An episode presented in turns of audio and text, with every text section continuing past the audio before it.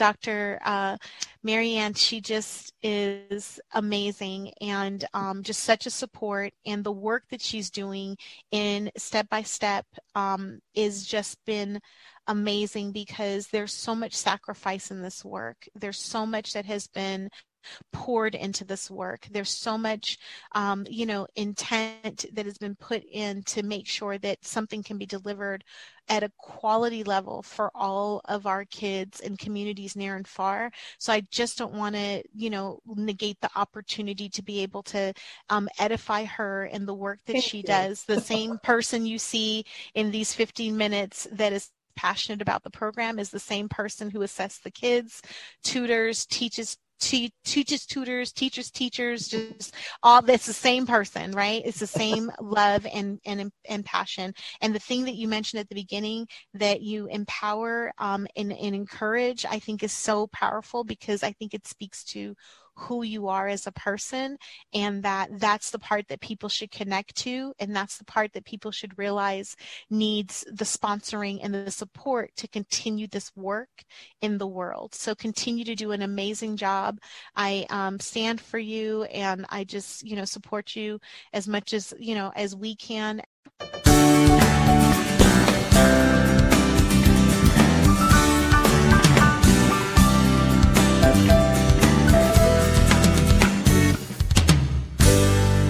Hi, thanks for tuning in to our Dyslexia Solutions podcast. I'm Dr. Marianne Sintron, founder of Step by Step Dyslexia Solutions. So I bring peace to parents by helping their dyslexic children read so that we can build their self-esteem, help them unlock their genius minds, and allow them to achieve success in school and in life. So the reason for this podcast is to interview parents of dyslexic children, and we interview dyslexic adults, and I also talk from my heart.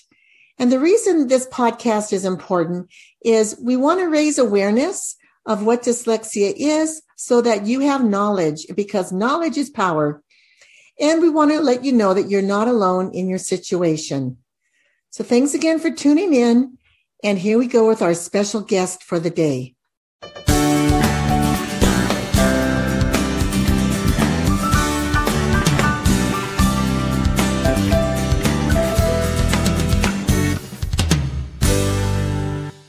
My guest today is Gail McClymans. She listened to me on someone else's podcast and reached out to me because she wanted to tell me about her dyslexic adult son who's in his 40s now, and talk about his wonderful engineering degree and his career as an engineer. And I thought she would be very interesting for you to listen to her story. And what got my attention was she said he went to a private special ed school, and he started reading with Dr. Seuss, and he graduated reading the Hardy Boys from that school. So welcome with me, if you would, please. This is Gail McClymans. Hi. Hi, Gail. Nice to have you today. Nice being here. Would you just introduce yourself to our audience? Well, I was a full-time mom. My husband was able to have a good enough job that I was able to stay home with our children. We had a girl, and a boy. So we had 4 kids.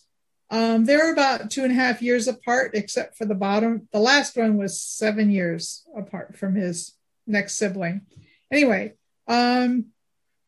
I homeschooled all of them for an average of about 2 or 3, 4 years each. And after our oldest daughter was homeschooled for 4 years, I decided, because I was having problems helping our son learn reading and helping him to decode the words and reading left to right and not mixing things up, I figured I'd send her to a small Christian school nearby, and so I would be able to focus all my energy on him and helping him to learn to read. That wasn't very helpful because it was more iron sharpening iron and butting heads like 24/7. So it wasn't necessarily to sort of infringe on this other nice small school, but I sent him there thinking, well, maybe they're professionals, maybe they can figure out some ways to help him learn to read. So you went from homeschooling to sending him to the Carroll School of Reading, right? No, he went to a small private school first. Oh, first, a small private school. And then they had some problems with him learning. And even though he went in as a third grader, he went to first grade for reading. And yeah, he got teased a little bit. Yeah. But he was pretty good about it. And then we had a tutor come in, and she said he should probably be tested for dyslexia. He's reading sub and telling me it's bus, or the other way around. A lot of reversals, huh? Yes. So I had him tested, and yeah, he was classic dyslexic. And the lady suggested there are two schools really close to where we live. But the one in the Carroll School in Lincoln, Mass was a lot closer to us. So we went there, interviewed, and they accepted him as a student. So we started that fall, and he was there for 3 years. And those schools aren't cheap, are they? No. No. I had written a letter and asked the public school to please help us with some tuition and payment, or help us with some, because their school was not helping or wouldn't be appropriate for them. And then they said, well, you've never been to the public school. He needs to be in the public school for at least 6 weeks. So we did that. And he says the only thing that was good about the school was he had trumpet lessons on Tuesday. So he went into the public school only to get back out, but yeah. You have to do that for the schools to help pay the tuition. Exactly. But that was the beginning of his second year. So he went to the public school for 6 weeks, and then another person came and looked at the public school and said, yeah, this is not going to work. So we had a lot of lawyers and a lot of back and forth and everything else. But after the 6 weeks, he went back to the Carroll School. And did he get a diagnosis from a school psychologist or a medical doctor? I don't think so, but he might have. I just don't remember. It's okay. 30 odd years ago. So it's so cool, though, that the private school recognized it and they said it, because schools are afraid to say dyslexia. And they shouldn't, because if you know you have something that there's some help for, you have to call it what it is. Yes. Well, they were really good. I know when the kids get ridiculed at school, they just come home and they're sad. I almost want to cry. Yeah. Because you want to be strength for your son. What were some of the things you did for him to help him feel that home was a safe place? Is that a good question? How did you affirm him? Yeah, but I don't remember what I did. There were times, because I was trying to teach him reading at the same time my older daughter was still at home, and she is a self-motivator. I just said, okay, just do the next chapter in all these particular books, and she was done in a couple hours. Yada yada. I'm done, Mom. Let's go. Your do something. Your son had good behavior, right? He wasn't. He was fine. He was, no. And my husband and I, we were talking about this last night and this morning, just we're amazed at the character that this young man has.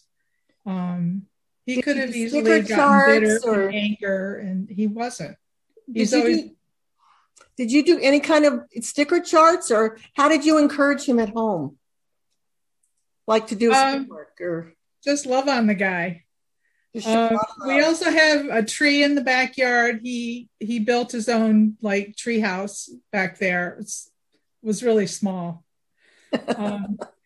But I told people that when I was first trying to teach him to read, When things got really frustrating, I said, would you just go in the backyard and make sure there's no dragons in the backyard? So he would go climb his tree, do whatever, you know, and. His world of imagination was. Exactly. Right. Exactly. Yeah. One thing I thought was funny. He made some really good friends at Carroll School. And we had one of his friends over for the day, and we were just having fun. It was like on a Saturday. And I said, cut it out. You're acting really weird, you know? And he says, but we're dyslexic. And I said, that's not an excuse for being rude. And that's not an excuse for being unkind. I don't care if you're dyslexic, but you cannot do these other things, you know, because they were just being normal boys. There's two of them together, so they rub off each other. Well, tell me about some of the team sports he was in at school. Maybe this will help parents know that their kids need to move and get involved in sports. Well, one of the things that I did when I was having him tested as a, well, I don't know, 7 or 8, 8 or 9, I don't know what year it was, 7 to 10-year-old child. He was in this small private school. And I had to get him tested. So I thought, oh, I'll just take him out of recess and we'll go and get tested. Yeah, exactly. That's exactly what he said. He said, oh.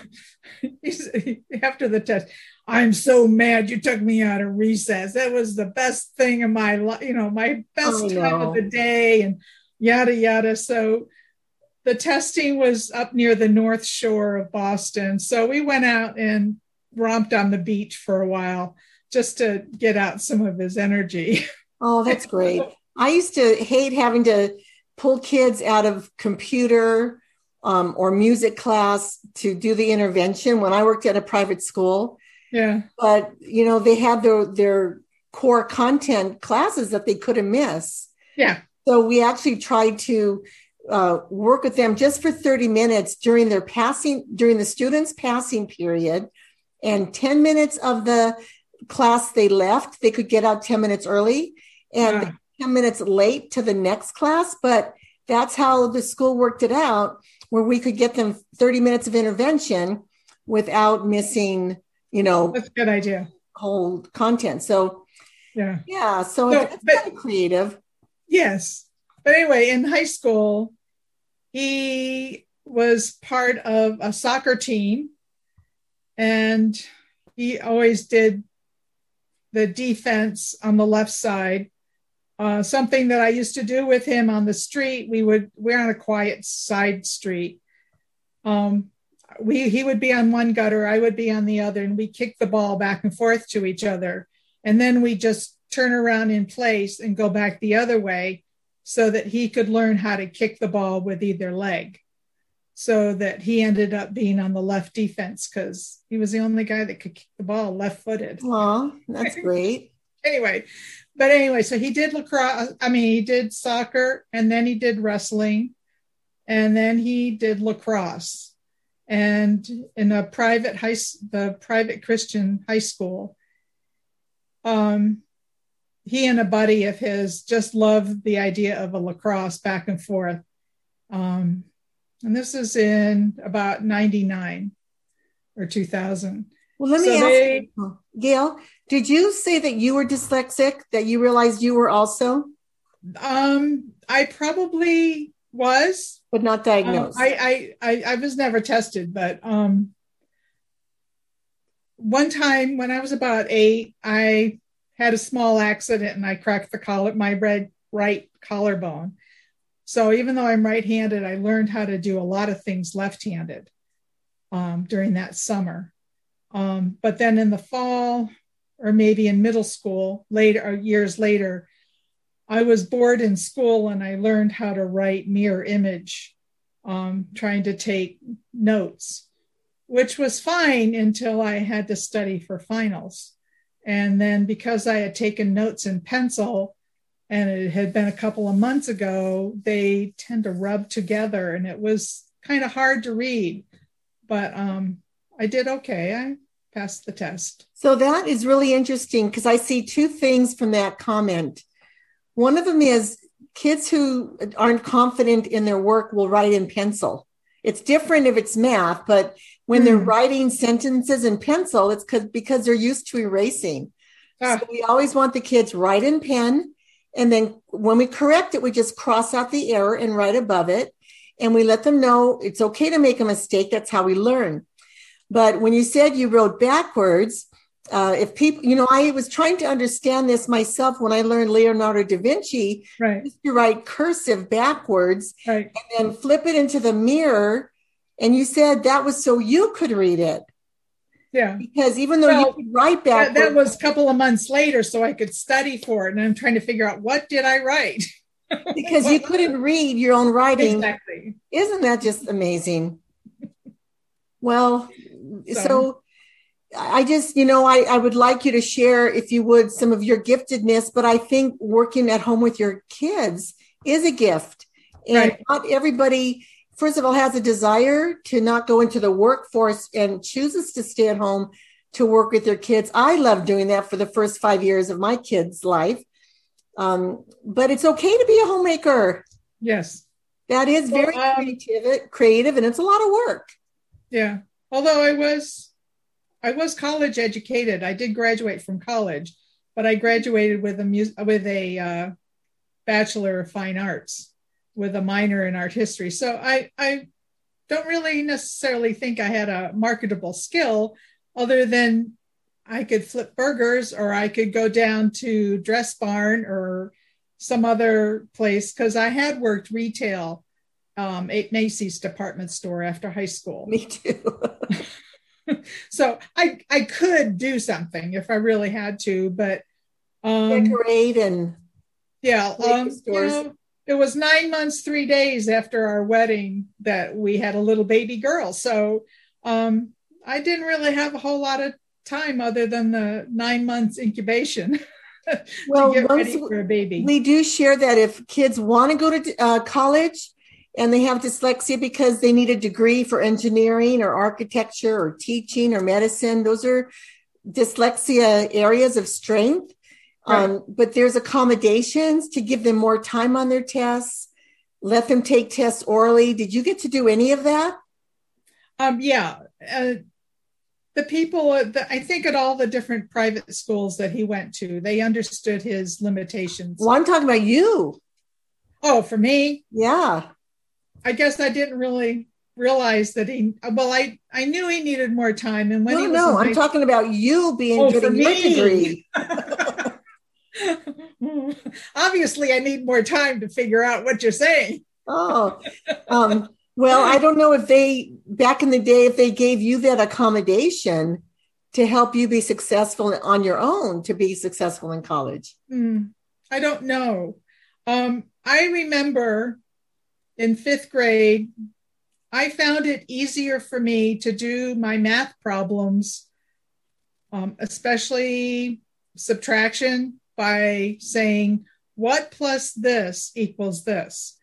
But I also had a better idea if I just whispered it in my ear. And so one time we were having a test and the teacher yelled out, "Who's talking?" I was like, I'm going to fail now. I don't know how to figure out the problems. So I never said anything to him, but I was like, oh. Well, and that's one of the things, speaking out, it helps us learn. And of course, music. Well, we keep these interviews short because we want our audience to feel that they can listen and they don't have to listen for a whole hour. I'm so thankful that you're here, Gail. Sure. And I just want to encourage our audience out here.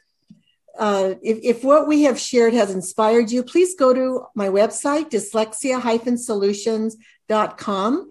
Consider being a sponsor and look at some of the other interviews that are on the website. Look at the blogs we have and see some of the things we offer parents and dyslexic children. So thank you for tuning in today. And Gail, thank you so much for being our special guest today. Oh, sure. Anytime. Okay.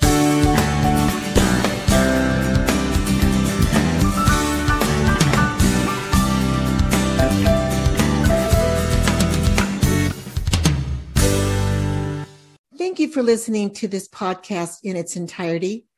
If what we shared today has inspired you, would you please visit our website, dyslexia-solutions.com, and consider making a donation so that we can keep these podcasts going. Also, please subscribe to our channel and find me on Instagram, Marianne Sintron. Thank you again for tuning in, and may God bless you.